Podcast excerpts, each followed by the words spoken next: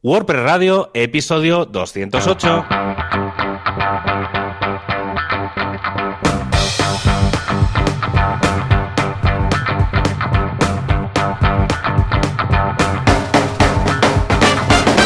el mundo, una semana más a WordPress Radio, el podcast que te da un repaso a la actualidad de lo que ocurre en el mundo de WordPress y además te explica un tema en profundidad para que sepas qué o cómo hacen otras personas cosas que te pueden ser útiles.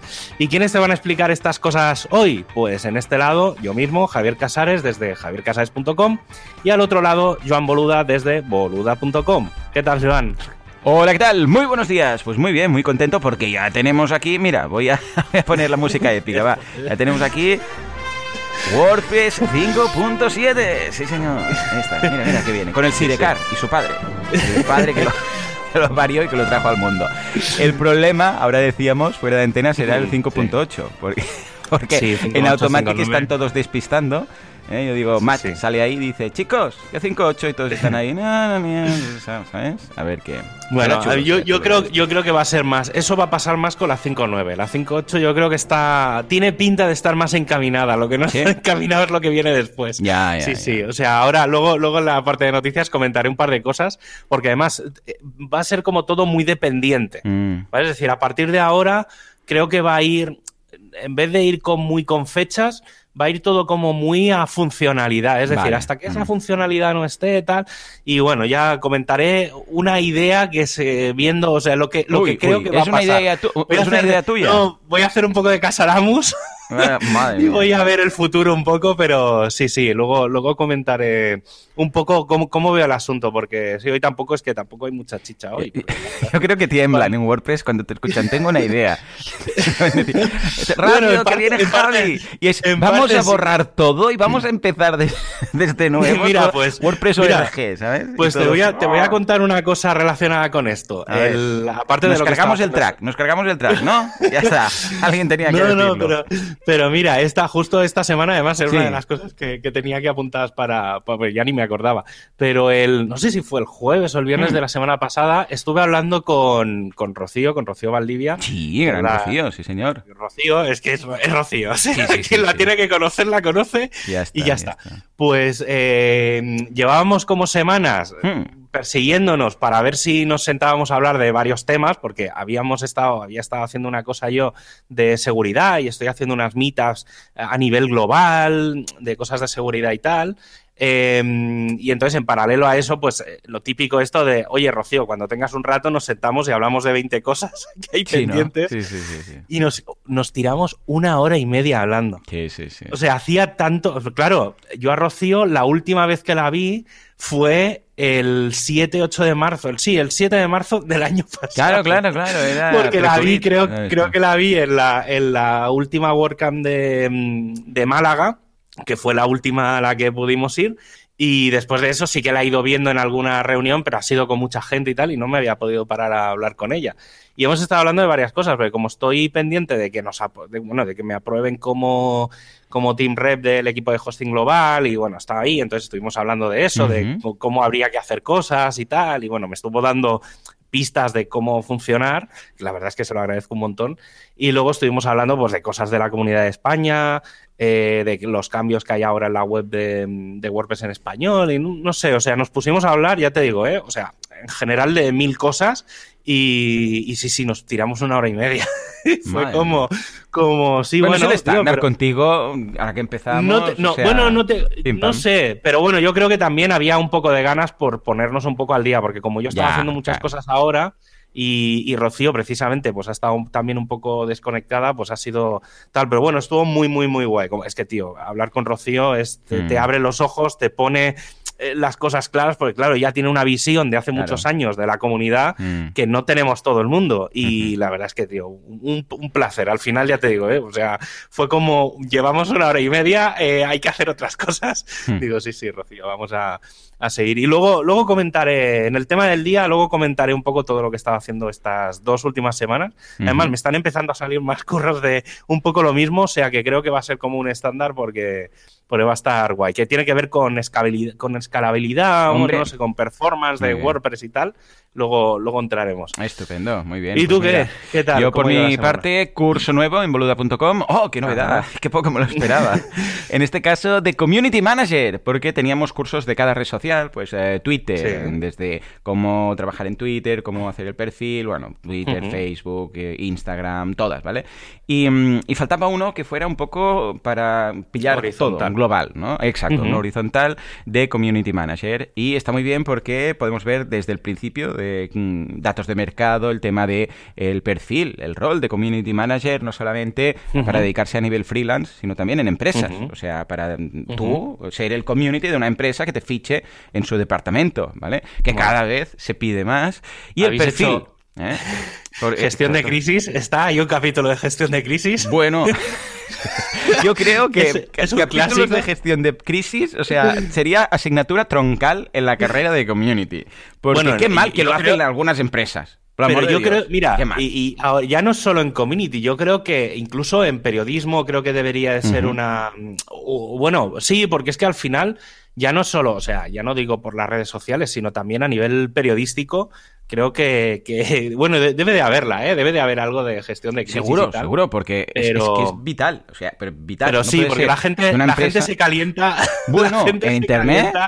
Imagínate, yo, yo, o sea, realmente, mm, o sea, es que ni me imagino la tensión que habrá a un community de un hosting cuando, peta. Ni me imagino OVH que ha petado estos días, ¿vale? que hubo un ardió un edificio ahí, no sé qué. Imagínate el community de OVH. O sea, eh, que no quiero saber ni, lo que se le pasó. Pues hubo, hubo varios, varios medios de comunicación de Barcelona y tal que que perdieron, que perdieron bastantes cosas. Bueno, a ver, que perdieron. Eh, o sea, han tenido que reinstalar todo en otra mm. infraestructura o levantar la infraestructura secundaria, pero... Porque el cloud en realidad no está en el cloud. Siento sí, es que el, concepto cloud, el concepto cloud, y es que el concepto cloud, sí, es un poco falso. Yo, a mí eso no, no me acaba de gustar. Mm. O sea, hay muy pocos clouds en realidad. Sí, pero igualmente, al final, escucha, que está en unos servidores a pie de suelo, ¿vale? Sí, eso es como en una planta o en un sótano, pero nada Como los... Últimamente que se habla mucho del serverless, no sé si... Sí, es verdad. Pues para hacer serverless tienes que tener servers. Sí, exacto. O sea, eso es algo que tampoco he acabado de entender nunca, porque al final el, serverless no es serverless. No, no, algo tiene que haber, incluso. No, servers hay, ya te, lo digo, ya te lo digo yo. Pero servers, efectivamente, o sea, por mucho que tal, o sea, debe haber servidores, porque si nadie sirve, ya me explicarás. Otra cosa, que esté descentralizado, que sea un P2P, que sea un blockchain, que sea. lo que sea. Pero a ver, en blockchain hay servers, y de hecho, creo que más servers no pueden haber. Es precisamente server, mm, server match esto, porque precisamente, a ver, que no dependen de uno centralizado, ¿vale? Pero servidores hay, pues si no ya me explicarás. Pues nada, vemos todo esto en el curso, vemos cómo gestionar, evidentemente, crisis, vemos también cuál es el papel del, del, community, porque a veces al community se le pide de todo. Se le pide también ser copywriter. Y dices, bueno, a ver, ojo, community community, evidentemente puede ser que haga ciertas cosas de copywriting, pero no me lo pongas a escribir aquí en el blog, ¿vale? A no ser que, bueno, pues escuches, escucha, encuentres un copywriter además community, pero esto es como el que estas ofertas que vemos por ahí, ¿no? De quiero un community que sepa Photoshop y que de WordPress y PHP y dices, ¿tú qué quieres? ¿A ¿Casares? Pues ya está fichado. un hombre orquesta. Exacto. Sí, sí, es lo... y además eh, con mucha experiencia y con muchas carreras y y, de becario. En fin. Eso es como. Ah, yo, esto lo he visto, ahora, ahora ya no pasa tanto. Pero, por ejemplo, cuando salió el lenguaje de programación Go, que es uno que Hombre, Google hace, hace no mucho. Sí, sí, Matt dijo en alguna ocasión que le hubiera gustado hacer WordPress con Go. Eh, bueno, claro, está, es un lenguaje moderno y tiene cierta lógica. Pero me hizo mucha gracia porque eh, al cabo de, no sé, dos años de aparecer, vi ofertas de trabajo y esto, las vi, las vi yo, ¿eh? Pidiendo, sí, ya sabes lo que vas a ver, que es que pedían cinco años de experiencia. y dices, vale, o sea, no tienes ni idea de lo que pides. Yo es que eh, cuando, cuando he hecho ofertas de trabajo de hmm. cosas técnicas, en realidad he pedido muy poca información de hmm. precisamente de la parte técnica. Es de lo que menos he pedido. Es decir, sí que he pedido, oye, busco un programador de PHP, pues obviamente tienes que saber PHP, pero me he centrado más en, en otras cosas alrededor de cómo es la persona y tal, Mm. que no en el PHP, porque gente de PHP hay mucha, o gente de base de datos, o sea, o de LAMP en general. Hay mucha y realmente mm, es ver más la persona, Hmm. eh, no sé, no, yo a mí la parte técnica al final, tío, se aprende. Sí. Es un tema de experiencia. Entonces, sí que es verdad que si necesitas a alguien con mucha experiencia, Hmm. en realidad le pido más que me GitHub, dé ideas ¿no? de. por- Sí. sí, o pro- pero es que Algo hay gente que que. he hecho. Claro, yo, por ejemplo, en mi GitHub tampoco hay tanta Bueno, sí, me refiero a, ¿sabes qué has hecho? Pero sí, referencias de proyectos que has hecho o, o cómo has hecho Sí, porque cosas. además igual alguien con un año de experiencia le ha dado mil vueltas a alguien con cinco que no ha tocado el Obviamente. tema. o sea, sí, sí. No, y que yo, por ejemplo, yo siempre lo digo, sí que tuve que hacer una actualización personal de cosas de mis conocimientos de PHP, pues yo empecé con PHP 4, Ujú. estamos hablando de 2001, y pues claro, han pasado 20 años, pues claro, si en 20 años no me hubiera actualizado, Claro, no te digo que esté al día de PHP 8, Ya. pero, pero inten- intentar actualizarte las funciones, la forma de programar, una serie de Mm. cosas que tienes que ir adaptándote. Entonces, claro, si te quedas atrás, que yo, yo reconozco, ¿eh? hace cinco años tuve que hacer un reset y decir, necesito ponerme al día, ponerme a aprender unas nuevas funciones para las bases de datos y tal, porque estoy usando cosas de hace demasiados, demasiados años. Y tuve que hacer ese puntito de, de cambio y bueno, hay, hay que hacerlo, tío, renovarse o morir. Ya ves, yo empecé en 2000 con IDC y HTX, que era de Microsoft y bueno, era, era una cosa. Pero ¿sabes quién se recicla siempre? Que poco te lo esperas esto, Javi. ¿Sabes quién siempre se recicla y está la última con todos sus conocimientos? SiteGround. Sí, porque hay mundos en los que los hostings, estamos hablando de universos paralelos, estilo Marvel, pues los hostings no se actualizan. Montan ahí su CentOS o su cosita, le dan al botón y dicen, venga, pagadme, pagadme, que yo ya he hecho el trabajo y ahora quiero irme a dormir. Hay hostings que aún tienen PHP 6, que ni existe, imaginaros, ni SQL 2, que no sé ni está soportado, y que no tienen ni, ni instaladores de WordPress. Madre mía, Dios, qué cosa. Pero tenemos aquí al gran hosting, al que está a la última, al que te actualiza el WordPress mm, mm, si quieres y si no, pues te lo aconseja. Todo a la última. Es SiteGround. Estará a la última todo el rato, eh, esta gente. Madre mía, todo el rato están Sí. ahí. Si sigues el blog, están ahí. Ahora hemos hecho un nuevo no sé qué. Ahora hemos hecho un formato nuevo de caché de no sé qué que ahora va un 2% más rápido. Y ahora con esto un 15 y ahora no sé qué. No paran, no paran. Da gusto, ¿eh? Sí recibir estos correos del hosting. Sí, eso la verdad es que está guay. Pues mira, cuando hablamos de negocios y de proyectos un poco grandes, es posible que quieras dar un paso más en tu alojamiento y pasar a tener servidores garantizados para ti. Hmm. Si ese es el caso y necesitas un hosting cloud, SiteGround te ofrece muchas posibilidades, depende un poco de lo que necesitas. Por ejemplo, puedes seleccionar las CPUs que necesites, ¿vale? Según necesitas Bien. el procesamiento, pues puedes elegir entre 4 y 32 cores. Toma. O la memoria RAM, por ejemplo, puedes elegir entre 8 y 128 GB de RAM. Y si lo que necesitas es espacio en disco, pues tienes discos SSD desde 40 GB hasta un tera de espacio. Madre. Como decía, eh, todo con recursos garantizados, totalmente gestionado y muy fácil de llevar con las subcuentas del Web Hosting Manager. Pues venga, échale un vistazo a siteground.es. Actualidad, prestualidad qué pasa con Gutenberg y sobre todo WordPress 5.8. Bueno, bueno, bueno, bueno. Bueno, bueno, bueno. Ostras, tengo ganas Pues sí. eh, de hablar de, de lo de hoy. Ahora hablaremos de la actualidad, evidentemente, pero eh, de temas de, de algo que, bueno, es tu día a día casi casi, que es cuando los proyectos se van un poco de madre. Porque estamos muy Sí. acostumbrados a los proyectos normales. De, bueno, yo tengo una web, tengo un blog, un e-commerce, no sé qué, no sé cuántos. Pero ¿qué pasa cuando el tema se desmadra? Y un servidor y todo en, en un mismo bloque, con la base de datos ahí mismo y con los FTP, digo, y con los archivos y con los eh, fijos y todo, o sea, con los estáticos y todo ahí mismo, empieza a ser un, un poco un, un disparate, ¿no? Y no solamente Oye. ahora hablabas de, de SiteGround, del tema de- del RAM y de los gigas y del espacio en disco, pero hay veces que, que esto se queda pequeño. O sea, hay veces Sí, que dices, ya. un terabyte. Ya, bueno, ahí yo tengo clientes que un terabyte dice, Sí. vale, y para la tarde me das otro, ¿no? De terabyte, porque... No, pero sí que es verdad, sí que es verdad que mm, creo que lo, creo que lo hablamos en un episodio que Hmm. expliqué un poco los, los niveles de hosting y tal. Sí. Y en general, claro, a ver, yo, yo esto es una base que últimamente tengo muy clara y es no todo el mundo tiene que saber de tecnología. Claro. ¿vale? Creo que es uno, por lo mismo que yo no sé de diseño, que no tengo ni idea. Lo mismo. ¿Vale? O sea, sé hacer mis cuatro cositas, ¿vale? Pero yo no me considero ni de lejos diseñador ni ganas, ¿eh? Que Ya, ya hay ya. gente muy experta en eso. Pues lo mismo pasa un poco al revés, que es que Mm. al final eh, el, el tema es que tú montas un WordPress normalmente, pues no, no para un blog ni tal, pero cuando montas un e-commerce o algo un poco grande, ¿vale? O que puede ser grande, o que tiene, resumámoslo más en que tiene transacciones, ¿vale? Que creo que es un concepto que, que es más eh, aceptado en general. Sí, porque a ver, cuando- disco duro, quieras que no, siempre es más fácil ampliar en ese sentido. Sí, bueno, claro, el tema es cuando lo típico de cuando va lento, cuando va todo. Y hoy un poco la li- va por ahí, ¿eh? O sea, voy a explicar un poco el tema de un caso real, ¿vale? Y explicaré un poco la historia. Y si quieres, Hmm. aunque más o menos me he traído vale. una lista de, de cosas, si quieres luego entramos, me vas preguntando cosas Sí, porque sí, sí, lo tengo, lo tengo muy a mano. Además, me he encontrado como, o sea, hemos tenido como muchos problemas en muchos sitios.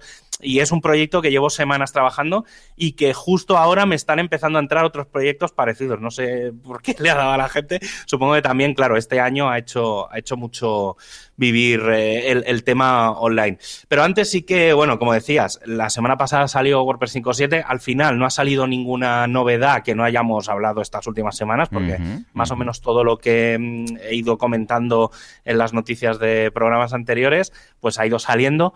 Y hoy en realidad os voy a hablar más de WordPress 5.8, de lo que va a ser y por varias razones. Hace, hará un mes o así, comenté que, mm, que, deja- que dejó de haber fecha, es decir, había la fecha de lanzamiento Ujú. de WordPress 5.7, pero después de esas, las- los tres futuros lanzamientos que tenía que haber en 2021 eh, se quedaron sin fecha, vamos a decirlo así, ¿no? No se han bloqueado, se han quedado sin fecha y más o menos intuimos cuándo puede salir WordPress 5.8. Muy bien, No hay- empieza no hay la fe- sí, intuición ahora. ya, Sí, bien, sí, bien. intuimos, a ver, sí que han dado más o menos una... No, es que no han dado una fecha, han dado un mes. Bueno, bueno. sí, Vale, entonces han algo. pasado, se suponía que tenía que salir WordPress 5.8 el, creo recordar, ahora lo estoy diciendo de memoria, el 8 de junio de 2021 y Ujú. ahora mismo la fecha que hay sobre la mesa es julio de 2021. Vale. Esto significa que hay cuatro semanas más de margen. eh, y estas cuatro semanas más de margen van relacionadas con lo que se supone que tiene que traer WordPress 5.8. Vale. Es que, a ver, Javi, qué estrés también. O sea, saldrá cu- cuando salga. O sea, ¿sabes? Ya. Eh, eh, es como, Sí, a ver, no. todos los- Ya, ya, pero me refiero que todos los softwares. Tú tienes un software, ¿vale? Que sé, Screenflow, con el que grabo los cursos de pro. Y de vez en cuando, pues me llega ahí, ¡hey! Actualización. Y digo, ah, pues mira qué bien, pues aquí está, ¿no? O Chrome, que se actualiza y ni te enteras, ¿no? O sea, la gran mayoría de softwares, pues te va llegando cosicas, ¿vale? Sí, pero no, pero que fija- también. fíjate, sí, ya, pero ya, por no, sí. A ver, a ver, hago un poco de abogado ejemplo, del diablo, pero me refiero a que tú, pues te llega la- el, el desarrollador está ahí, tiene pues ahí su roadmap, va haciendo, ¿qué toca? Esto. O entra en su GitHub y dice, a ver, ¿qué pasa? Esto, venga, lo arreglo, esto, no sé qué. Y cuando tienen unas cuantas cosas, dicen, pues venga, actualizamos, ¿vale? Esto es lo normal, pero... eh, Aquí es, es que estamos en el otro extremo. O sea, el rollo. Acaban de lanzar 5.7 y la gente ya. ¿Cuándo saldrá el 5.8? Da igual lo que lleve. Da igual, pero queremos el 5.8. Ostras, es que Ya. hay un punto. Lo que pasa que hay, deberíamos sí, sí, es- yo creo que ahí ese es el tema y, y yo creo que estamos trabajando en, en eso, ¿eh? o sea, yo creo que entre Mm. todos el foco ahora es eso, pero por ejemplo, mira, el, el tema de, de Chrome que decías es que claro, hay muchos factores porque un programita pequeñito la, eh, puede tener más dependencia de cosas externas, por ejemplo, si Mac o Windows se actualizan, pues tú te verás obligado a que cuando salga esa actualización tendrás que actualizar tu software, seguramente, ¿eh? Eh, Pero un software pequeñito sí que puede a lo mejor tener su propio roadmap, no tener unas fechas, no decir, pues cada tres semanas voy a lanzar una nueva versión. No, no tienes esa necesidad. Claro. Eh, en cambio, por ejemplo, Chrome sí que tiene cierta obligación de poner unas fechas. ¿Por qué? Mm. Porque hay muchas cosas alrededor de Chrome. Es decir, Mm. Chrome tiene, a, a la vez, tiene la presión de pues, las actualizaciones de los sistemas operativos, porque obviamente, pues si va a salir una versión nueva de Windows de Mac, pues, se tiene que adaptar, ¿vale? Entonces, seguramente tendrá alguna actualización paralela a las actualizaciones del sistema operativo, pero luego tiene un montón de plugins, un montón de cosas. Claro. Y por ejemplo, Chrome tiene como fechas una vez al mes. Ay. Creo recordar en la última cosa que leí, ¿eh? a lo mejor estoy equivocado, pero creo recordar que la última cosa que leí es cada mes vamos a lanzar una versión nueva de Chrome. que me parece bien, es su estrategia. Chrome es un software privado, Chrome como tal, Chromium es abierto, pero claro, al final Chrome lo hace Google. Tiene un montón de gente, no hay ningún problema. El tema es cuando vas más allá, cuando estamos hablando de open source, que tienes ciertas dependencias, porque por ejemplo, una dependencia de, de WordPress es el PHP, por eso siempre suele haber una versión a finales de año que es cuando sale PHP, suele salir una versión también de WordPress que suele soportar esa nueva versión, ¿vale? Esto también es PHP desde hace 4 o 5 años, tiene una versión anual que sale a final de año eh, que eso antes no pasaba. Claro. Porque durante muchos años estuvimos con 5 6 y hasta que no salió 7 y luego 7 1, 7 2, 7 3 han ido saliendo cada año. Entonces, e, ese, esa, mm, ese ciclo WordPress se está adaptando un poco a eso. Es una cosa que ha habido mucha discusión. Y con. Y entonces, ¿qué ha pasado también? Eh, WordPress en general, estos últimos años, de facto estaba sacando tres versiones. Más o menos. Pero sí, sí. Bueno, de las major, ¿eh? Para entendernos. Sí, sí, hablamos de, Sí, sí, sí, claro, hablamos de las, de las grandes. Eh, pues no olvidemos que la diferencia entre una grande y una pequeña es que la grande puede añadir ficheros nuevos que no existían en las otras versiones. Las versiones menores no pueden añadir ficheros que no existieran. Pueden actualizar pero no pueden añadir funcionalidad. Em, entonces, ¿qué ha pasado? Pues que al final, tío, no hay desarrolladores. O sea, lo llevo diciendo desde hace muchas semanas. No es que no haya desarrolladores en WordPress. El tema es que hace falta mm, gente dedicada todo el día hmm. y al final, gente que se puede dedicar a programar todo el día, mm, gratis no es. Claro. Entonces, no nos engañemos, es un tema, al final, al final, al final de todo, es un tema de dinero. Hmm. ¿Vale? Porque es un tema de tiempo es un tema de tiempo y es un tema de dinero. Entonces, ¿qué pasa? Que al final, ahora mismo el core de WordPress depende de empresas que tienen que poner a gente ahí a programar. Mm, ¿Vale? Entonces sí que es verdad que pues Automatic ha metido mucha gente, eh, Human Made, Yoast, es que no sé, los grandes, o sea, todos los grandes conocidos de, WordPress tienen gente en el core. Aparte que les, sale muy a cuenta eso. Y, y, entonces, claro, ahí es donde rasca todo. Pero yo creo que el, ahora que Josefa y Matt indirectamente, pero Josefa yo creo que ha cogido un poco el, mando, ¿vale? Porque estaba, o sea, Josefa era conocida, digamos, en todo el mundo WordPress, obviamente, pero últimamente se ha dado mm, a conocer mucho más, ¿vale? ¿Por qué? Porque está muy metida en reuniones de core, en todo lo que pasa. ¿Vale? Entonces, cada vez que salta una alarma de algo, pues está Josefa, está Matt y, de golpe alguien se pone las pilas. Y, eso es lo que ha pasado con, o lo que va a pasar con WordPress 5.8. Al final, el, roadmap se va a centrar en un gran proyecto que es el Full Site Editing. ¿Vale? El Full Site Editing. Yo calculaba que saldría para WordPress 6 a finales de este año. Eh, y entonces ahora lo que se ha planteado es, vamos a hacer una una especie de mm, preview, un proyecto, no sé cómo lo han querido llamar, eh, de cara a abril, incluso han estirado hasta mayo. ¿Vale? Entonces, si dentro de cuatro, seis, ocho semanas se ve factible que el full site editing esté incorporado en WordPress, saldrá en WordPress 5.8. Si no, ya sabemos que saldrá en diciembre. Pero ya lo de diciembre ya será seguro. Es decir, cuando estaba calculada la fecha de WordPress 6, que era en diciembre, eh, ahora va a ser 5.9 y saldrá en diciembre, ¿vale? Porque nos comemos la, la versión, digamos, la, la, la versión de WordPress que tenía que salir en septiembre, en agosto, septiembre, no va a salir. O sea, la próxima versión que va a salir, o sea, saldrá ahora en julio y la siguiente será en diciembre. Entre medios no habrá nada. Entonces, claro, va a depender mucho de cómo esté. Sí que es verdad, y, es una de las dos noticias que traía, o sea, una es la de la fecha de lanzamiento de WordPress 5.8, que es lo que os digo, que saldrá en julio, y la otra, eh, porque al final en realidad no hay mucha más cosa, porque hasta que no vuelva un poco a la vida todo el mundo, eh, ha, ha, salido el primer resultado del test del Full Site Editing. Eh, porque cada, cada dos semanas más o menos están lanzando como un test, ¿vale? Para que la gente que quiera probar, creo que lo comenté hace, pues eso, ahora como un mes y pico, eh, comenté que había salido, entonces el primer, la primera prueba que dijeron de hacer era, pues bueno, te instalas el plugin de Gutenberg, te instalas el 2021 Blocks, eh, tienes que tener WordPress en aquel momento, era WordPress 5.6. no sé qué, y con eso te sale una pestañita y te sale el editor, el full site editing, el, editor del sitio que le, que llamarán.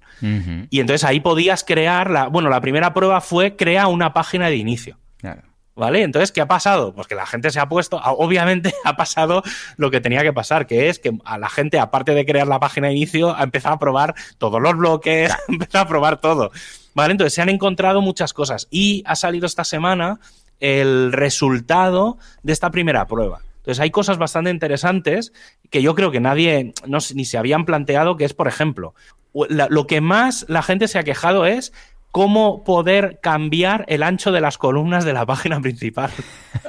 ¿eh? o sea, ese es el mayor problema que hay. Claro, eso es algo que no estaba previsto. Claro. Y entonces ahora, bueno, ya están los parches, ya claro, obviamente en cuanto han salido esas ah, alertas, todo el mundo, claro, han empezado a abrir tickets de Gutenberg y se han puesto las O sea, todo esto que voy a decir ahora ya está medio resuelto. Mm. Pero claro, el tema de las. Claro, luego te paras a pensar y dices, hostia, pues claro, es verdad. O sea, yo quiero poder, si es visual, yo puedo poder estirar el ancho del, de la pantalla o de las columnas y tal.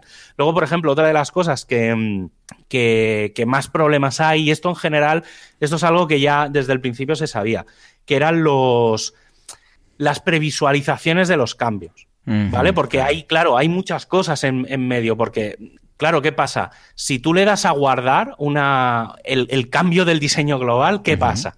Se guarda, se, se aplica, lo puedes dejar como en borrador. claro, como, el, como el personalizador, ¿no? Un poco, eh, una cosa es guardar, que antes no se podía, por cierto, ahora se puede guardar sin aplicar, pero antes cuando guardabas ya se aplicaba. Y si estabas a medias, claro. Eh, claro, entonces eso es un poco todo lo que ha pasado ahí, entonces hay, hay muchos temas de, de accesibilidad, de usabilidad, de experiencia de usuario, que es lo que están mejorando ahora. Y luego está, em, por ejemplo, el tema de los atajos de teclado. Eh, incluso se han planteado tener una opción que sea como crear un sitio en desarrollo. Mm. ¿Sabes? Entonces tú podrás tener tu WordPress en producción y podrás tener como un, como un borrador, ¿vale? Pero que en realidad es un borrador del sitio y será como un sitio en desarrollo. Entonces podrás mm. tener eso que tú estabas diciendo, que es tener como una versión paralela en la que puedas ir haciendo cambios y haciendo iteraciones con esas pequeñas mejoras hasta que digas, vale, esto que ya tengo ahora por pantalla es realmente la versión definitiva, la voy a poner en producción. Claro, todo eso, hasta que la gente no se ha puesto a probarlo, no se han dado cuenta. Y luego otra cosa que ha pasado, que no era el objetivo del test, pero obviamente nunca está de más, pues claro, la gente, el nuevo bloque de logo. Pues claro, la gente se ha puesto a probar el bloque del logo y claro, pues han salido 20.000 mejoras que si lo puedes hacer más grande, más pequeño, que no sé qué.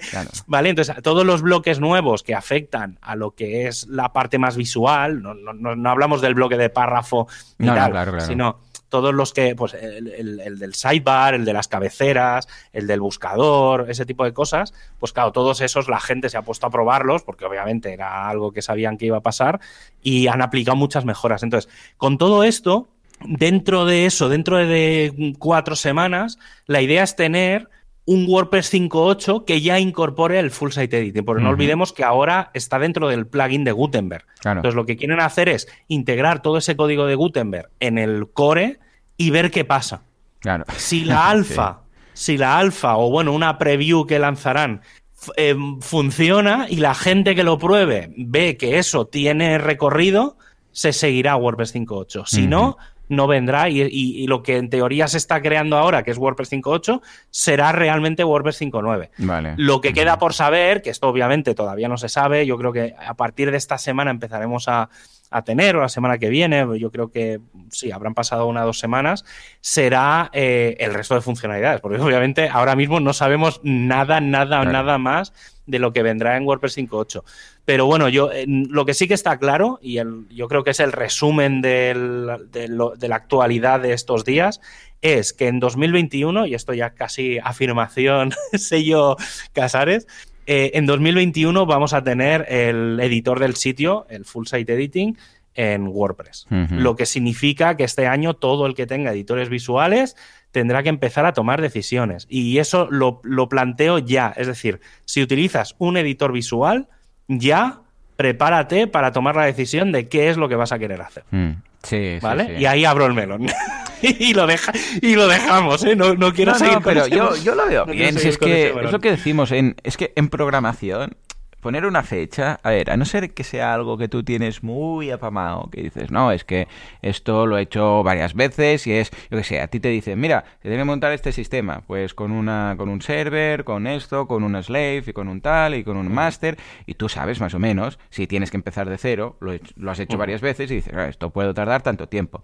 Pero en el desarrollo de cosas nuevas, es que, vamos, yo he estado en muchas empresas de desarrollo web y cuando al programador le dicen, dame una fecha, el programador ya empieza a... se le hincha las venas. Claro, es... Yo qué sé, es que igual estoy esta mañana y avanzo sí. 10%, igual me encallo en una chorrada y me estoy dos semanas. Es que lo de poner, eh, yo voy haciendo y cuando veo que está, pues evidentemente, a ver, no es lo mismo un proyecto que viene un cliente y te dice, quiero esta web o quiero esto, y dime una fecha, porque si no, bueno, no sé, pues cuando esté, claro, no vale, ¿vale? Pero sí que es cierto que, escucha, cuando son este tipo de proyectos, mientras se vaya haciendo y se ve ahí la comunidad, y además todo es súper open source y se puede ver y se puede probar y, y hay los foros y la gente lo va viendo y tal, pues cuando esté, que digas, ya está, mira, ¿ves? Ya funciona el full site editing, hemos visto a través del plugin de Gutenberg o a través de un plugin, un feature as a plugin o lo que, sea, vemos cómo va avanzando. ¿Ya está disponible? Pues ahora lo ponemos. ¿Sabes qué pasa? Que si ponemos fechas, el problema es que después la gente se enfada cuando no llega la, cuando llega la fecha y la tienen que posponer. Y luego es lo de, ay, es que Automatic nos había dicho esto y lo han pasado ya cuatro veces. Bueno, claro, hostia, es que, es que lo queremos todo. Ya, pero Joan, ten en cuenta una cosa. Por ejemplo, mira, justo esto que estaba diciendo ahora, y hmm. pongo este ejemplo como como podría poner plugins de SEO, cualquier otra cosa. En el momento que esté el full site editing, eh, claro, el resto de, por ejemplo, toda la gente que tiene themes, toda la gente que tiene temas, tiene que adaptarse. Toda la gente que tiene plugins de SEO probablemente se tendrá que adaptar, porque habrá algunos bloques y tal. Toda la gente que tiene plugins de editores visuales se tendrá que adaptar. Entonces, claro, el hecho de que no haya una fecha. Claro, pero lo que tienen que hacer los profesionales del sector, en lugar de quejarse, es eh, estar al tanto y mirar cómo va el desarrollo. Porque si tú dijeras, no, es que el problema es que el desarrollo está en una sala. A ver, si dijéramos, es que el desarrollo está en una sala secreta que nadie sabe nada hasta el día antes. Eso sí, eso sí. Claro, si tú eres un profesional del sector, dices, pues me voy a apuntar a lo. Porque además está todo en el track, en los no sé. Bueno, te puedes apuntar a todos los sitios, puedes bajarte el Gutenberg, el Blatant Edge Edition of the Sort, eh, ¿vale? O sea, puedes estar en el mundillo. que, Gutenberg como tal, como plugin, está en GitHub que es mucho, o sea, tiene muchas ventajas sobre Subversion, que Entonces, un caos. Claro, ¿qué pasa? Si eres un desarrollador, ¿qué tienes que hacer? Pues estar ahí. Y ahora estoy desarrollando un theme y tenemos a los dos developers que están mirando ahí qué pasa con Gutenberg, qué pasa con esto, están mirando el, el, este de los bloques, la versión que se ha hecho del theme de, de bloques, la nueva, no sé qué, y están ahí metidos. Claro, si, claro, yo lo entendería si esto fuera todo rollo Apple, que están ahí súper cerrados, no sé qué, y tal y cual, y de repente dicen, tal día hay la keynote, y todos, Dios mío, incluso así... Que, van a lanzar. Claro, incluso así, resulta que hay muchos desarrolladores que ya se han enterado de ciertas cosas, ¿vale? Porque lanzan el sistema operativo y vienen los de, yo qué sé, EA Games y dicen, y con este sistema operativo, pues mira, este juego, ¿no? Que hemos lanzado. Pero bueno, mm. como no es el caso, escucha, simplemente nos tenemos que poner ahí, estar al tanto, ir viendo lo que vamos haciendo y si tú mm. estás detrás de, seguir todos estos eh, blogs y todas estas actualizaciones, ya dices, como programador de themes o de plugins o lo que sea, ya dices, uy, esto está verde porque yo lo estoy siguiendo mm. y mira por dónde van. Y tengo la última versión con lo que estoy con la calma. Con lo que también tenemos que poner un poquito de, por parte nuestra, evidentemente, ¿vale? O sea, un, punto intermedio. Es open source y todo el mundo, como, como, es tal, es comunidad y todo el mundo tiene que poner su parte. Eso está, está más, más clarinete. no, no puede ser, o sea, es, es, lo que hay. Efectivamente. En fin, hey, pues ha dado así la actualidad. Pensábamos que teníamos poco. Pero bueno, 5.7, algo, ya que ha, ya que he venido, eh, hay algo a destacar. Básicamente yo diré que aún no he actualizado todos mis eh, sites eh, a 5.7 porque, bueno, lo típico que dejo unos días a ver qué pasa. Antes, pero la pues gran mayoría sí, ¿eh? O sea, antes no te lo he dicho, antes no te lo he dicho, pero cuando salió 5.6, sí la, la 561 tardó un mes y buena, buena señal, buena señal. Sí, sí, por eso lo digo, porque una de las cosas, y esto últimamente en todas las charlas de seguridad lo estoy diciendo, desde hace más o menos seis meses o así, hmm. todas las nuevas versiones de WordPress son bastante, bastante estables, tanto en, en, calidad de código como en seguridad. Es decir, la hmm. el WordPress 5.6 no ha tenido ninguna actualización de seguridad. Es decir, WordPress desde hace más de cuatro o cinco meses, si no, a lo mejor han metido algo y no me he enterado, ¿eh? Pero en general, de lo que yo he estado mirando, en lo que es WordPress, el core, ¿eh? no, ha habido, no, hay, no hay nada de seguridad. O sea, está todo tan revisado, porque sí que es verdad que en la 5455 se hicieron muchos repasos y mucha gente se puso a revisar la seguridad eh, y es muy, muy, muy estable. Entonces, eh, sí que es verdad que pueden haber cambios en cuanto a funcionalidades de las cosas nuevas, sobre todo cuando hay por ejemplo, ahora que ha salido todo el tema del pasar de HTTP a HTTPS, pues seguramente sí que veremos bastantes cambios. Y hoy estaba leyendo por el, por el Slack de hosting que alguien estaba hablando de, oye, en el, en el salud del sitio hay una cosa que no sé qué tal. Entonces, sí que es verdad que en cosas nuevas que se han ido lanzando en cada versión, vamos viendo pequeñas correcciones, pero no son correcciones de graves, sino que suelen ser pequeñas mejoras o pequeños arreglitos Eh. para que funcione más suave. Pero no hay nada así heavy. O sea que la verdad es que sí, sí, tío. WordPress últimamente es súper Muy estable. bien, qué guay, qué guay. Es la verdad es que siga mola, sí, sí. Y nada, yo pues siempre... A ver, lo normal es, si en una semana no ha salido nada, es que Pa'lante. no ha pasado nada importante. O sea, si ves Sí, que pasa una sí. semana y siguen sin el punto 01, punto 1, lo que sea, pues bueno, entonces la- ya está. Porque si sería, sería de- rápido. ¿Eh? La regla de José Conti también. Sí, siempre, sí. Él, sie- él siempre dice verdad, lo mismo también. Claro, Sí, o sea, que ojalá que no haya esas actualizaciones. Entonces, ¿qué he hecho? Bueno, las webs corporativas, los blogs, todo esto que tiene cuatro cositas y tal. Los memberships, e-commerce y tal, siempre me espero un poquito que no solamente salga la 01 si tiene que salir de WordPress, sino de los plugins que están. Porque igual resulta que no peta nada de core, pero hay un plugin que tiene algo que no sé qué, que no hacían bien, entonces se dan cuenta rápidamente y en una semanita suele, porque Mm. claro, si yo qué sé, WooCommerce resulta que tiene una incompatibilidad que ahora ya es prácticamente imposible porque ya es todo de, lo- de la misma gente, ¿no? Pero bueno, si ocurriera algo así, pues bueno, en una semana es suficiente porque meten al, a, a todo el equipo y dicen, chicos, que esto está pasando y lo arreglan rápido. Con lo que, en este sentido, todo bien, ¿eh? Bueno, pues nada, venga, va, nos vamos ahora sí al, al tema del día porque le tengo mucho cariño a este, porque voy a tener muchas preguntas. Por favor, Juanca, dale al botón.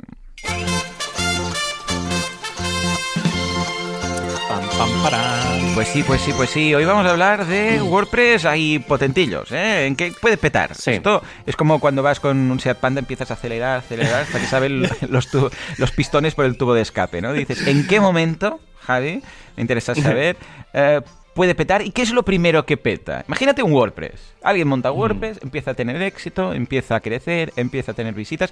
¿Qué es lo más probable que pete primero? Porque claro, Normalmente lo- Lo que suele pasar es que va todo muy lento. Vale.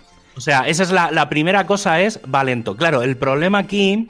Va lento, eh, te refieres y- a que carga igualmente, pero... Sí, esa es Vale, la, va- la primera sin- sensación sin es va lento. Sí, Vale. la siguiente, la- el siguiente, o sea, el justo después del va lento es no va.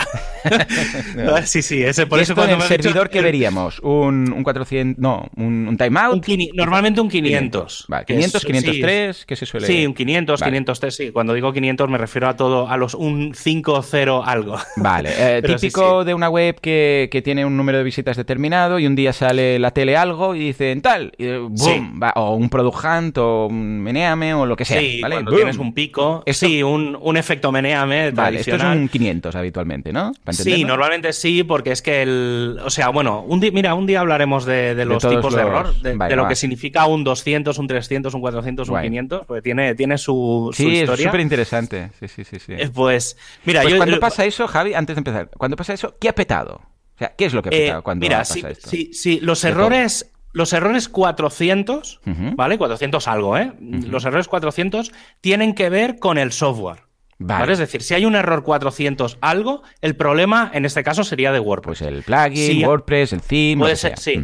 Si el error es un 500, Ujú. tiene que ver con el servidor. Vale. ¿Vale? Entonces ahí puede ser un poco mixto, ¿eh? Porque un error 500 puede generarlo, por ejemplo, un error de PHP. Y el error de PHP lo puede generar un plugin. Claro. ¿Vale? Lo que pasa es que es un error hipergrave. o Claro, sea, no claro, es un 400, a lo mejor te da un error porque un plugin da una alerta. Eh, pero si el plugin da una petada, por lo que sea, porque, porque falta un punto y coma en algún sitio, eh, directamente pues te da un error 500 porque es que el PHP no ha sabido, no ha sabido procesarlo. Vale, y esto Mira, es el- básicamente que el hosting no tenía suficiente, ¿qué? Capacidad, CPUs, RAM, o sea... Puede ser. Ahí, ahí depende mucho del. Ya entraríamos en, las diferencias de un 500, que, o sea, en, de, que es un 500, un 503. Cada, cada numerito, digamos, cada error significa una cosa, ¿vale? Normalmente el 503, que es el más habitual, o sea, los más habituales son el 404, que es el no encontrado, que es que el fichero no está, y el, 400, el 503 es que el servidor está saturado, por resumirlo, ¿eh? No, siempre es así, pero si, si la web no carga, o el típico mensaje de que se queda la pantalla en blanco o alguna cosa así, suele ser un 503, que es que, que pues faltan recursos, o algo se ha quedado por el camino, ha dado un timeout, o suele tener que ver con un poco con la falta de recursos, por resumirlo. Mira, hoy, hoy he titulado el tema del día, eh, que se llama Escuela de Formación con 3.000 alumnos simultáneos. Toma ya. Bien, bien, pinta guay. Esto es, esto es, un proyecto de una cosa que, me contactaron hace, hace ya unas semanas. Y básicamente voy a poner un poco en situación el proyecto, pero es, no es que sean, no es, no es formación como la que como la que hay en Boluda, que es como cursos que hay como muchas pantallas y vas haciendo, sino que aquí el tema es que tal día, tal hora, ¿vale? Tienen, publican un vídeo o hay un directo o hay algo, entonces todo el mundo se tiene que entrar en la web, loguearse a la misma, al mismo momento. Vale. Entonces, vendría a ser una, como una pregunta, ¿este vídeo dónde está? ¿Está por ahí o no, está el en vídeo está, sí, está en, está en, Vimeo normalmente. Vale, bueno, ya es un gran qué, es un gran qué, que no. Sí, sí, sí, sí, no, normalmente no lo tienen alojado, es decir, de, todas formas daría un poco igual, ¿eh? Porque el... Em, descargarse un vídeo hmm. no genera saturación en los servidores, normalmente. ¿eh? Vale. Si, te pones 10.000 descargas, pues a lo mejor sí, pero en general no, no satura. El, problema aquí, sobre, sobre todo, está con los picos de la base de datos, porque la gente se tiene que loguear. Vale, y aquí entramos en la base de datos. Vale, claro, entonces, cuando lo que peleta es la base de datos,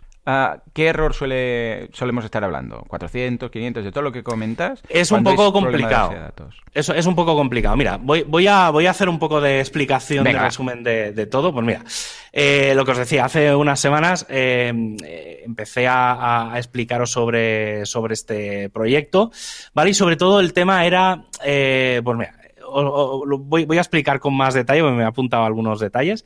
Mira, el cliente es una agencia que tiene eh, sus clientes y les prepara un WordPress con un sistema de formación, ¿vale? son eventos concentrados puntualmente en un día, una hora, y esto hace que el WordPress se tenga que tragar entre 1.000 y 3.000 alumnos a la vez para ver el vídeo, ¿vale? Entonces, em, sí que es verdad que los usuarios están previamente registrados, ¿vale? Y lo que tienen que hacer es, sobre todo, el, problema gordo es loguearse.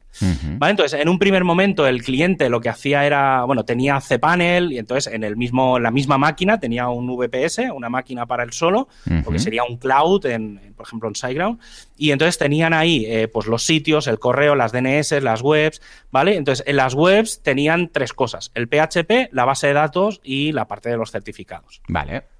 ¿Vale? Entonces, eh, en este caso, la mm. máquina tenía 16 CPUs y 32 de RAM. No está mal. ¿Vale?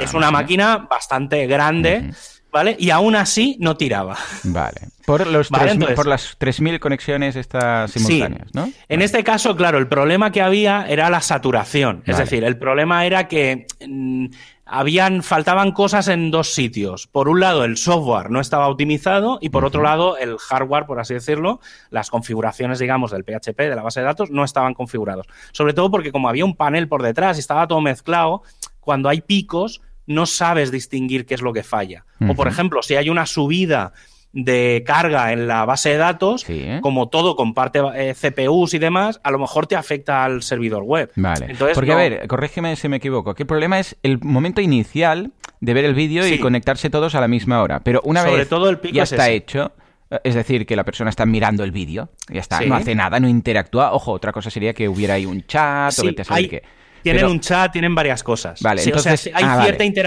hay cierta interactividad durante el vídeo porque eh, de cada usuario se va guardando, o sea, entre otras cosas, ¿eh? aparte de los chats y de la interacción, eh, se va guardando en qué momento del vídeo estás. Entonces, hay bueno, mucha claro, claro, entonces es Claro, entonces. Claro, porque si fuera un Vimeo normal, tú dices, bueno, pues ya está, una vez estás dentro, como no tocas nada, no hay interacciones, no hay peticiones, no hay nada. O sea, una vez has pillado el vídeo y le has podido ya cargar y dar el play, ahora ya pringa Vimeo. O sea, me refiero que. Sí, sí, sí, en, ese sentido sí. Sí, lo que pasa es que, claro, es eso. Una cosa es el vídeo en sí, eh, o el directo que están haciendo, y otra cosa es lo que va pasando en el propio WordPress. Y ahí es donde está realmente el problema.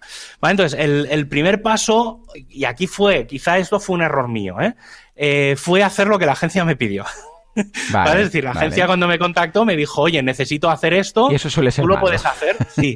claro, yo en ese momento, como tampoco conocía mucho el proyecto, ¿vale? Entonces lo que hice fue montar eh, varias máquinas con sus paneles correspondientes y claro, entonces lo que hicimos fue como separar webs y demás, pero no dejaban de ser sistemas monolíticos. es decir, un sistema monolítico es que en una misma máquina está absolutamente todo. Entonces, incluso la base de datos, ¿no? O sea, todo. Sí, sí, estaba todo. DNS, correo, base de datos, todo, todo en la misma máquina. Entonces, ¿qué pasa? Pues que claro, obviamente, eh, pues siguió. A ver, fue mejor porque obviamente yo la máquina la optimicé, el WordPress lo optimicé, o sea, intenté dentro de lo que era la propia máquina, yo hice cierta optimización y el mismo tío me dijo, hay lo mejor, pero no acaba de ir bien.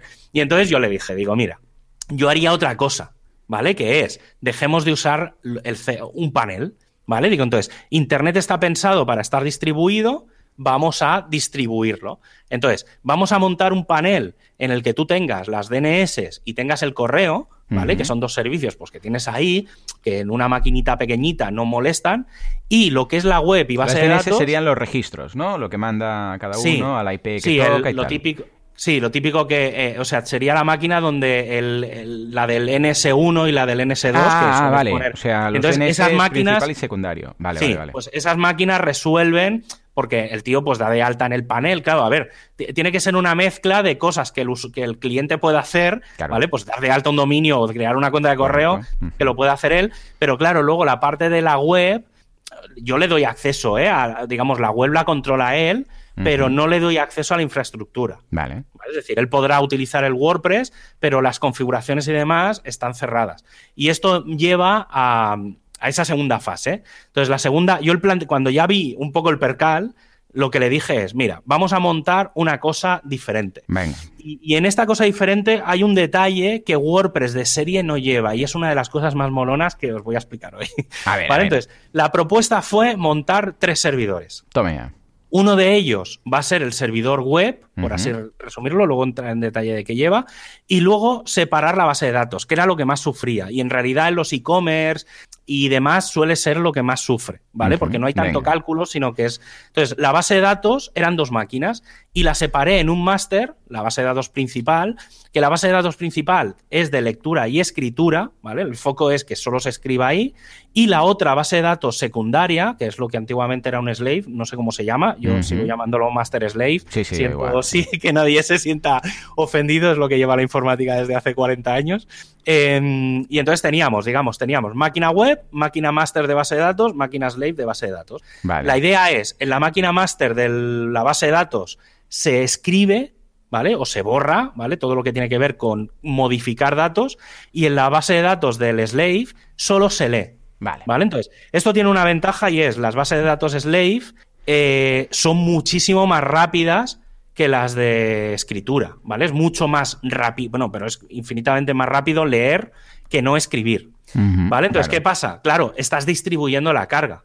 Claro. Entonces, claro, cuando el usuario se loguea, la primera, primera consulta que hace ya la hace en el slave. Luego, obviamente, se pasa al master, ¿vale? Pero, pero claro, ¿qué pasa? Que quitas carga. O, por ejemplo, toda la parte pública, si pasa un robot de Google, tal, todas las consultas las hace al, al slave porque son todas de, lectura, mientras no tenga ningún plugin que escribe.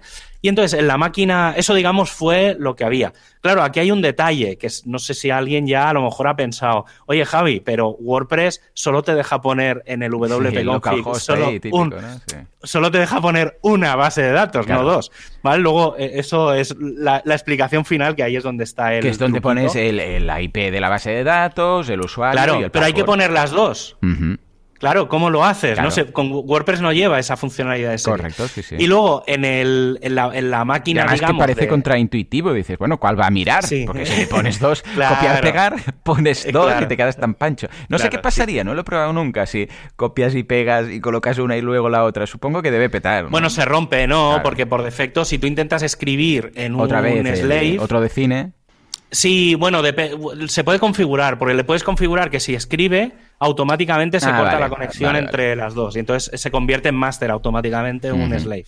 ¿Vale? Luego hay otras opciones que es Master Master y cosas rarísimas, pero bueno, he intentado simplificar, ¿eh? A ver, a ver, pues Esto se puede complicar. ¿Cómo, lo hacemos? Está todo el mundo ya con el WP Config en abierto, ¿eh, Javi? A ver, qué, a ver qué hace. Entonces, bueno, luego, eh, y para cerrar un poco el tema de infraestructura, en la máquina web lo que hice fue, o lo que hay es el, el servidor web, en este caso en Nginx, ¿vale? Porque mm, desde el punto de, desde el punto de vista de rendimiento, en Nginx es mucho mejor que Apache. ¿Vale? Sí que es verdad que al final, pues bueno, claro, hay, hay pros y contras como todo. El tema, el, el, contra mayor es que la gente que está acostumbrada a hacer cambios en el HT Access no puede. Porque el Nginx no lee el HT Access. Entonces, las configuraciones tienen que ser muy personalizadas, muy a nivel de código del Nginx y tal. Entonces, es más difícil de gestionar para un usuario no técnico. Vale. Eh, pero bueno, en Nginx es Nginx, está hiper documentado para WordPress, o sea, no hay ningún problema. Y luego hay más cositas. Bueno, estaba, eh, en este caso metí dos o tres versiones de PHP, eh, porque creo que ellos utilizaban PHP 7.3. en este caso les activé la 7.3, 7.4 y 8.0. ¿vale? por si en algún día querían cambiar. Entonces sí que les, les forcé yo internamente a poner la 7.4. Y en general funcionaba todo, es decir, no, no hay tanto cambio entre la 7.3 y la 7.4 y todos los plugins que tenían los actualicé y demás. Y entonces, eh, claro, eso mejoró pues un 5% la velocidad del PHP. Y luego, por otro lado, esto que era lo que no tenían nada hecho, era toda la parte de cachés. ¿Vale? Sobre todo a tres niveles. Una, la caché del Nginx, que es mucho más potente que la del Apache. Eh, la caché del PHP, que es el op caché, y la caché de la base de datos, que en este caso yo no, suelo utilizar Redis en vez de Memcached. Hay las dos, una la carga más en disco, otra en memoria, pero bueno, por temas también, pues Memcached, si reinicias la máquina, se borra todo y en Redis no, no pasa. Entonces, claro, el hecho de haber metido tres capas de caché también hace que si un usuario ejecuta muchas veces la misma consulta, como está precalculada en el Redis, no tiene que ir a la base de datos. Entonces, al final, luego a nivel de recursos, la máquina, mm, la máquina web era mucho más grande, no sé si eran de 4 CPUs, 8 de RAM, y las otras dos máquinas, las de la base de datos, tenían 2 CPUs, 4 de RAM. ¿Vale? ¿Por qué? Porque distribuía más. Entonces, al final tenemos eso, tenemos estas tres máquinas, luego todo conectado por IPs privadas, ¿vale? No, digamos, para que la base de datos no sea accesible desde fuera, temas de seguridad. Y entonces aquí entra en, detalle el, el HyperDB. ¿Vale? El HyperDB o el. sí, esto es lo más. Esto es lo más raro, es lo más chungo. ¿Vale? Hay un Esto es. Esto que voy a explicar ahora es cómo Automatic hace que funcione WordPress.com. Venga. ¿Vale? WordPress.com es un WordPress multinetwork, ¿vale? Y, y, entonces al final ellos tienen un montón de bases de datos, tienen un montón de servidores web y es todo lo mismo, ¿vale? Pero en realidad es como una mega, actualiza mega instalación de WordPress, es una. Entonces, claro, ¿cómo hacen que todo esté distribuido en varias bases de datos? Pues ellos, ellos crearon en su día un plugin que se llama HyperDB, ¿vale? H-Y-P-D-B ¿vale? Ese plugin está bastante obsoleto en cuanto Bien. Sí, ese, es el tema. Entonces, hubo gente eh, con un poco de vista que, por la gracia de WordPress eh, y de la GPL, pues creó el Ludicrous, ¿vale? Ludicrous DB. Claro, eso es un, es un fork del HyperDB que básicamente si miráis el código y los ejemplos y todo es muy, muy, muy, muy parecido, ¿vale? Tiene ciertas mejoras, ¿vale? Y esto lo que te permite, aunque, aunque está mm, puesto como un plugin, en realidad no es un plugin, es decir, no hace falta que os bajéis el plugin y lo subáis porque no va a funcionar. Es decir, no es un plugin que te bajes y, subas, pero sí que se vende como un plugin de WordPress. Pero básicamente vienen varios ficheritos.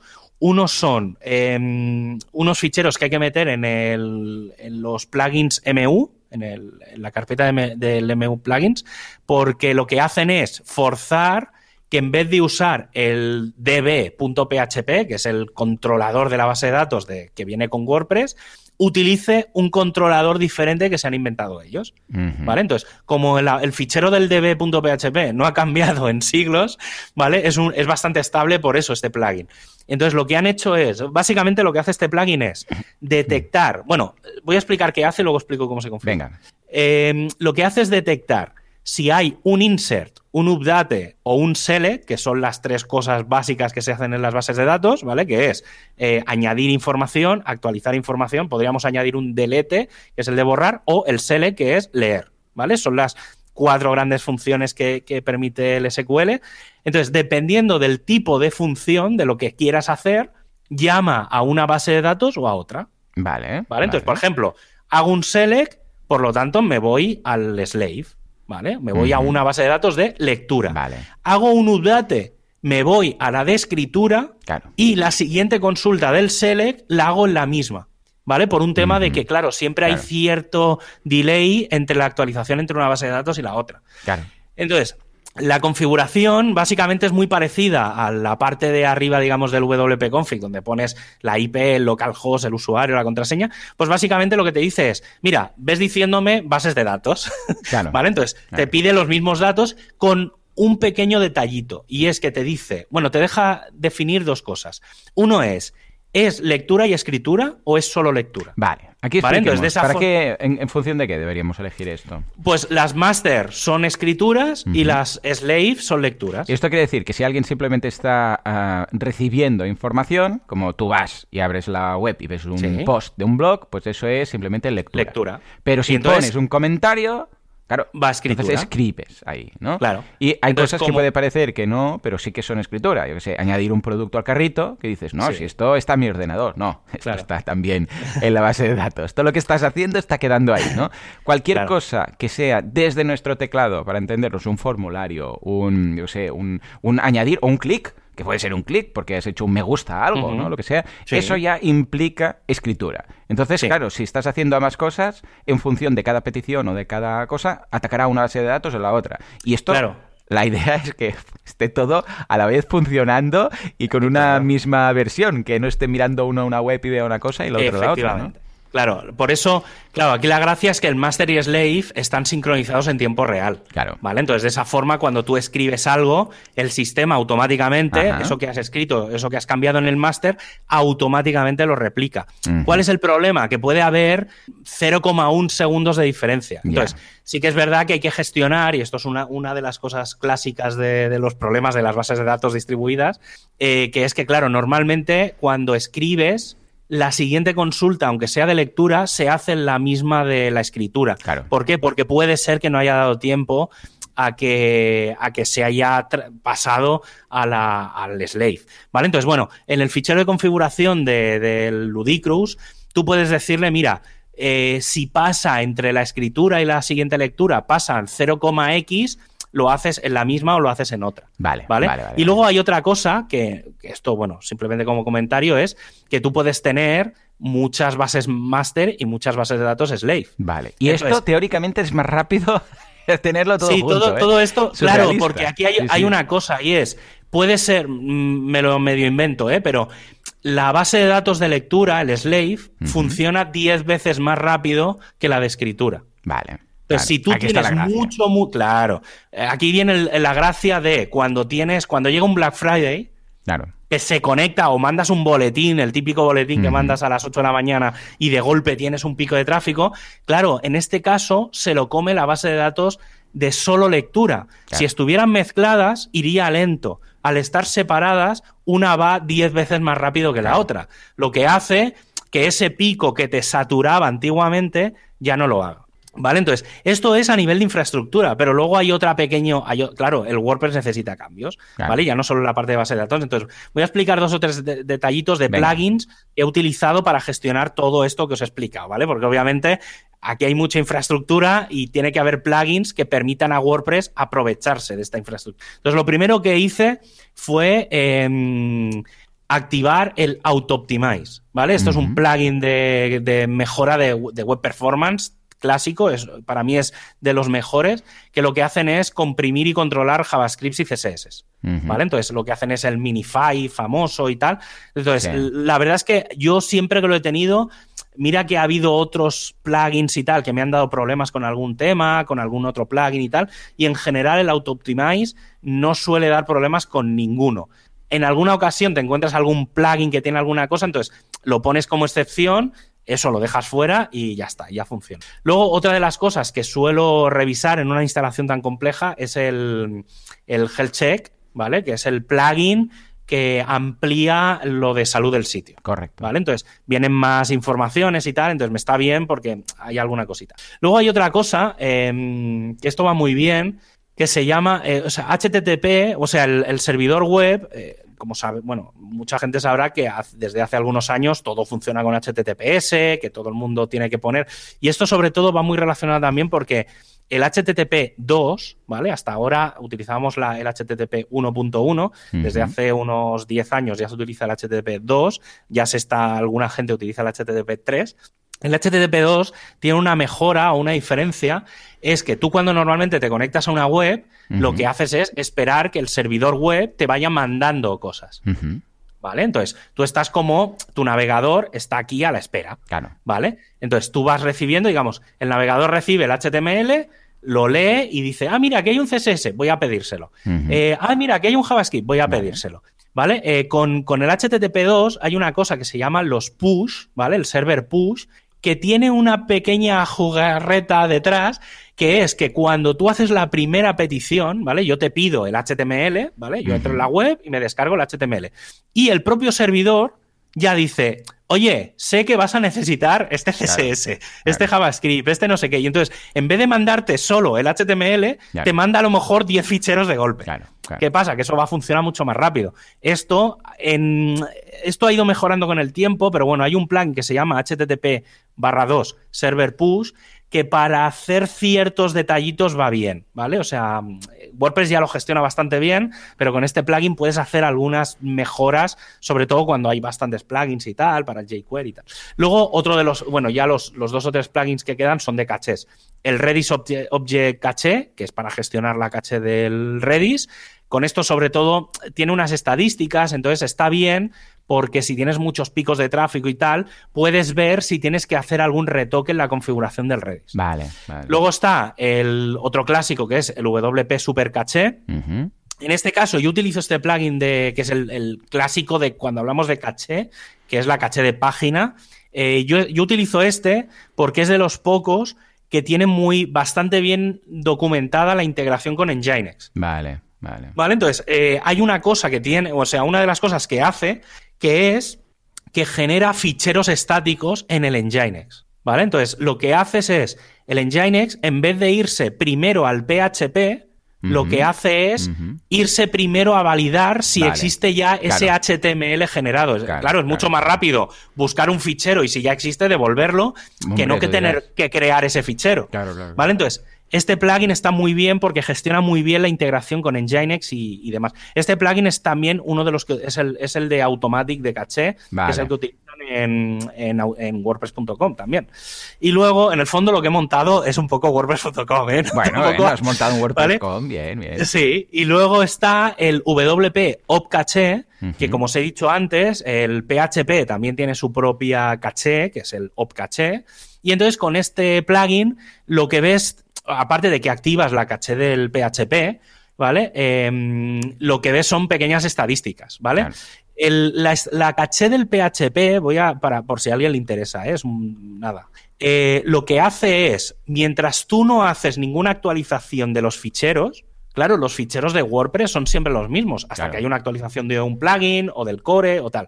¿Qué pasa? Si siempre es el mismo fichero, ¿para qué quieres estar leyéndolo cada vez que entra un usuario? Claro. Lo lees una vez, lo guardas en memoria y hasta que no actualizas WordPress, siempre ejecutas el mismo código. Y esto un poco lo que hace es, es como crear una versión en memoria de uh -huh. todo el código de WordPress. Claro. ¿Vale? En realidad no es tanto código. Si yo, por ejemplo, lo que estuve mirando no llegaba a medio giga. Hmm. O sea, medio giga, medio, sí, unos, creo que le puse 512 megas de caché y ocupaba la mitad o algo así. Entonces es relativamente, claro, y el tener cacheado el PHP, pues hace que todos los cálculos funcionen mucho más rápido. Claro. ¿Vale? Entonces, luego, cosas que me quedan, pues, o cosas que no he hecho todavía, pues eh, más optimización en lo que sería lo que llamaríamos una CDN. ¿Vale? En este caso no tiene mucho sentido montar una CDN, hmm. porque como todos los, los alumnos eh, y en general todo el tráfico viene del mismo país, eh, sí que, vendrían sí que todas quiero ahí hacer- mismo igual. Claro, no, eh, claro, al final utilizarían la misma, el mismo servidor de, Claro. de CDN, que y al sería todavía más lento, sería preocupante. Es decir, si fuera gente, mucha gente de fuera, tendría sentido, pero al ser del mismo país, en realidad te cuesta más ir a la CDN Claro. y que la CDN valide tu sitio que no directamente ir a tu sitio. Mm. ¿Vale? Entonces sí que voy, sí que una de las cosas que quiero hacer más a medio plazo es crear un subdominio para los estáticos. Vale. Porque el HTTP2, siguiendo la línea de lo que explicaba antes, permite paralelizar mucho mejor. Entonces, el servidor web hoy en día, como el ancho de banda y la velocidad de Internet no es un problema, porque todo el mundo acaba teniendo ADSLs, fibras, Sí. en general tenemos una conexión muy decente, digo general, ¿eh? Siempre hay alguno que está que va todavía Sí, pegado. en Durcal que no hay. que no No, aquí, aquí- aquí tenemos, aquí ya tenemos fibra a giga, o sea que está, de- pero no, Bueno, no- no- no- bien. hace justo un año, ¿eh? no, no más. Y, y entonces lo que el, el crear subdominios y entonces te montas como tu propia CDN, ¿vale? Que luego permitiría, por ejemplo, utilizar alguna CDN externa y demás. Pero bueno, básicamente un poco es todo, todo esto. Que me comentabas, no sé si era aquí o fuera de antena, que hay la opción de hacerlo sin tener que mover eh, los estáticos de la carpeta de, de upload. Sí, sí, sí. Esto, esto es una cosa, bueno, los yo pensaba muy, que no, muy- que los tenía que arrastrar y colocar en Claro, un, yo que sé, aquí hay- static punto lo que sea punto com. Mira, aquí hay una cosa que los más antiguos del lugar se acordarán. Mm. Cuando tú entras dentro de la sección esta en la que pones los tamaños de imágenes y Sí. todo esto dentro de WordPress, antiguamente, muy antiguamente, en la parte de abajo te aparecían dos cajetines que normalmente estaban en blanco. Y ahí, básicamente, lo que te permitían era, te decían, pon aquí un hostname, lo que sería un dominio, pues imágenes. punto, Cierto, No sé, sí, javiercasares.com. Y luego te decían, en la otra era, pon la carpeta donde van a estar el uploads. ¿Vale? Pues barra wp config, o sea, barra wp content, barra uploads, barra no sé qué. Mm. Entonces ponías esos dos campos. Y eso lo que hacía, bueno, luego tenías que configurar tú internamente, que aquí es donde está el truco. Esos dos campos todavía existen, lo que pasa es que están ocultos, Sí, pero sí, se sí, pueden activar, ¿eh? Eh, y tengo eso, es lo que me queda pendiente porque sé que tengo la documentación por ahí, pero no, no la encuentro. La tengo en un post que lo escribí hace mil años y tengo que encontrarlo. Entonces, tú internamente lo que puedes decirle al. Como lo que haces es configurarle la ruta y el, y el dominio. En el Nginx, en este caso, se podría hacer con Apache, se pueden hacer con todos. Es decirle, mira, el imágenes.javiercasares.com realmente llamas a barra wp content, barra tal, barra tal. Entonces tú no Mm. tienes que tocar los ficheros porque van a seguir en el mismo sitio. Lo que sí que habría que hacer para optimizar es hacer un replace de todos los contenidos de la base de datos. Correcto. Entonces tú lo que Mm. harías es cambiar http tal tal tal www.javiercasares.com barra wp content barra uploads barra no sé qué lo cambiarías por https imágenes.javiercasares.com Correcto. Mira, bueno he visto que es- están en W, ya sabes el atajo ese de En el WP admin barra options, no, en Sí. barra options.php, Sí, que es upload path y upload URL path. O sea, ahí están ahí ocultos, pero bueno. si esos los rellenas, cuantos. Mm. te aparecen en, te vuelven a aparecer en el panel. Si tienen algún dato, te vuelven Ah, a vale, aparecer. sí, si no viene vacío. Si no, correcto. si está vacío, está oculto, pero Pues ya dejaremos digo, el no- no sé- enlace. Eh, Yo no sé cómo, llega, cómo ha llegado la gente aquí, pero me acuerdo que cuando pasaba algo, no sé exactamente qué, acababas aquí a wp Sí, admin barra options.php y descubrías por primera vez y era como te sentías muy hacker, ¿sabes? Es, soy el arquitecto ahora, porque te aparecen ahí todas las opciones juntitas Claro, en es todo lo que hay en, el- en la tabla del WP Options Sí, de la base de datos, Ya está ves. ahí todo. Pues, eh, pues básicamente es eso. O sea, al final, eh, lo bueno de este sistema es que es, eh, si algún día tienes que volver para atrás, Ajá. puedes volver para atrás. Claro, ¿Vale? Es fácil. decir, tú lo puedes Mm. hacer, haces el cambio, te funciona y tal, pero si algún día, por ejemplo, te mueves de hosting o yo qué sé, o el proyecto cambia y tal, y quieres volver a dejar el 3W con el barra o tal, haces, vuelves a hacer el replace, como Sí. no has tocado los ficheros porque siguen estando en la misma carpeta, perfecto, Claro. ¿vale? Entonces es, es perfecto. Y luego, así como un consejo ya, y ya cerramos, eh, un consejo a los administradores. A ver. Recordad que vosotros sois los que sabéis cómo se monta esto. Por lo tanto, no os dejéis marear mucho por los clientes y haced lo que sabéis que funciona, ¿vale? Es decir, haced que WordPress se adapte a los sistemas y no al revés. Claro. Sí, ¿Vale? señor. Sí, sí, sí. Un poco es el, resumen. Espero que más o menos haya, haya quedado claro. Tengo esto, a lo mejor lo convierto en, un, post. o dos o tres. ¿Vale? Sí, pero bueno, a lo mejor dejo todo un poco la explicación porque más o menos me lo, tengo medio escrito y tal. A lo mejor lo meto directamente en las notas del programa, que será como un pedazo de post ahí metido en texto, por si alguien se lo quiere leer un poco con más, con más detalle, porque he dejado algunas cosas más de. Tengo aquí puestas detalladas de, cosas que he hecho del HTTPS, y bueno, un poco, un poco más, más que nada el orden en el que lo he hecho todo. ¿vale? Para que sea como todo mucho más fluido, ¿vale? Entonces, si alguien se lo quiere leer, pues lo dejaré en las notas del programa. Ya digo, es este texto rollo post, ¿eh? es bastante, bastante largo. Estupendo. Pero sí, sí. Eh, pues muy bien, yo creo que ha quedado bastante claro. Toda la gente que vaya a montar una movida de estas. Y claro, a partir de aquí, pues cada configuración y cada necesidad va a ser distinto. No es lo mismo un WordPress que, sea, un chat, que es de las cosas más complejas, porque empiezas con los sockets y mil historias, ¿vale? Pero un día tenemos que hablar del chat, porque es lectura, escritura, tiempo real, recarga. Bueno, es un Cristo que para qué. Pero esto será otro día. Nos vamos a la comunidad.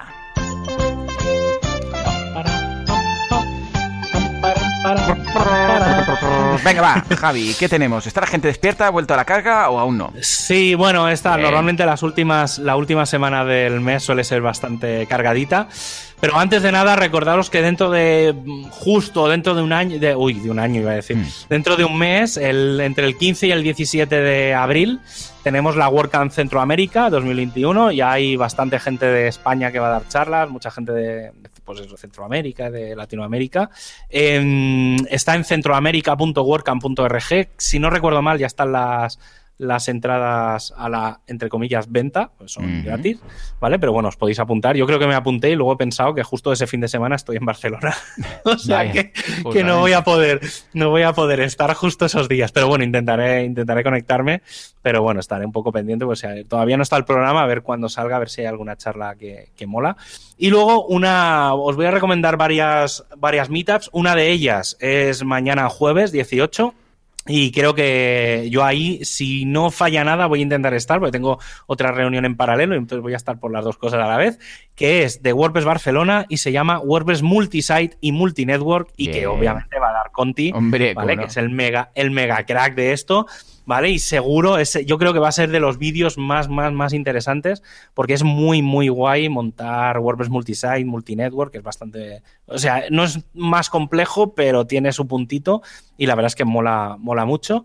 Y luego ya nos vamos a la semana que viene, el martes, en WordPress Sevilla, van a hablar de las instalaciones de WordPress, ¿vale? Pues de todos los procesos de, de la instalación. Y em, también el martes 23, WordPress Extremadura va a hablar de SEO local. Y el miércoles 24, en WordPress Bilbao, van a hablar de los bloques de WooCommerce, que con todas las actualizaciones que ha habido últimamente, pues ahí han empezado a salir muchos bloques y tal, y van a hacer un repaso de todos los bloques. Em, el miércoles 24, desde WordPress Las Palmas de Gran Canaria, van a hablar de web sostenibles, ¿vale? De, tema que en realidad va a ser un poco de web performance. Si no recuerdo mal, creo que la charla la va a dar Nahuay. Ah, muy bien. Y por lo que me pareció leer es que ahora lo estoy diciendo todo de memoria, ¿eh? Y el miércoles 24 también, desde WordPress Torredodones, van a hablar, eh, bueno, lo han titulado ¿Y tú por cuánto haces una web? Que creo que puede estar bien porque siempre hablar de dinero, eh, sobre todo cuando hablamos de algo como WordPress, que es comunidad y tal, cada uno pone sus precios, pero está bien saber cómo se mueve el mercado, ¿vale? Pues cuánto cobra alguien que lleva con mucha experiencia, cuánto cobra alguien que lleva muy poco tiempo. Está bien tener un poco los, los baremos. Y bueno, pues mira, al final, seis charlitas en una semana está, está bien. Podéis pasaros por, por varias de ellas. Muy bien, pues nada, echadle un vistazo. Ya sabéis que lo encontráis todo en wpcalendar.io. Y nada, y hasta aquí el programa de WordPress Radio de esta semana, un programa en el que puedes encontrar, bueno, un programa que puedes encontrar en tu plataforma de podcast favorita y en wpradio.es, donde además de poder escuchar el podcast, tienes los enlaces y lo más útil de lo que hemos explicado y lo tendrás durante toda esta semana destacado hasta que llegue el próximo programa, la próxima semana. Mientras tanto, adiós.